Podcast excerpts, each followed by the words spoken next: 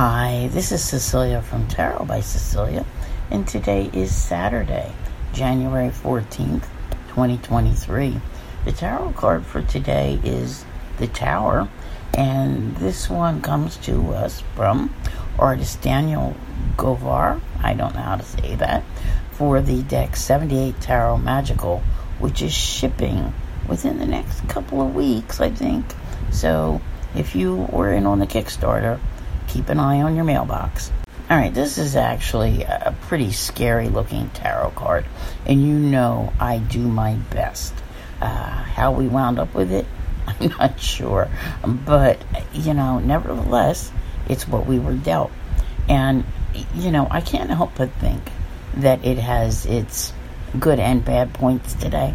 All right, one of the ones which uh, concerns me and I guess I'll do the bad stuff first, is Uranus. All right, even though this card is not associated with Uranus, it certainly reflects the, you know, combustible, you know, spontaneous influences that Uranus can invoke. And today we have a square between Venus and Uranus. Now let's just throw some stuff out here, okay? Because the Tower card is often drastic change little bit of chaos even.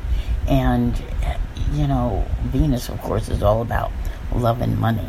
So if Uranus is wanting to break out and break free and needs freedom, sometimes we just get a little too, you know, this, the old saying, familiarity breeds contempt. Uh, if you haven't heard of it, having an understanding of it might help you understand this card and, you know, this particular uh, square between Venus and Uranus because it's that not wanting to be in something which is so predictable and so routine. And the Tower card is anything but predictable. All right, so you know, and of course, we've still got that Libra moon today, all about relationships. Anything can happen here, all right? Anything is fair game. The surprises with the Tower card, mm, you just don't know. With Uranus, you just don't know. They are out of left field. What I will say is this, and if you pay any attention to anything which goes on in the world, then you're going to understand the validity of this, all right? Um, not just Venus, Mother Earth, all right?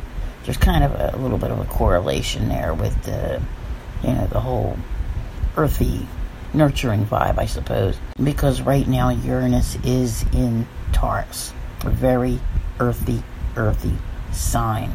And what I'm talking about with the news is if you look around and you see the floods which are taking place and you know, whatever else is going on in any part of the world. It could be volcanic eruptions, it could be tsunamis, it could be, you know, any kind of devastation. And we also had Mars just go direct recently. So we've got a station in Uranus, which is eight days away from going direct, and that kaboom everywhere. You know, the the chaos and the disruption that is caused, you know, by Mother Earth, by Mother Nature, you know, the influences which are there. And I want all of you to, you know, be safe and to remain safe. But I want, want you to be aware of these things because when we see this card, it has a way of showing up when these types of things are happening. So we have the ag- aggression of Mars, which is coming out you know, as it starts to build steam. And that can create some moments. And we have Uranus and we have its breakout tendencies. There's there's just a whole whole lot which I think I can't even find the words for all of it here. And that might be why our card looks as scary as it does. Because change is not always welcome. It's not always pretty.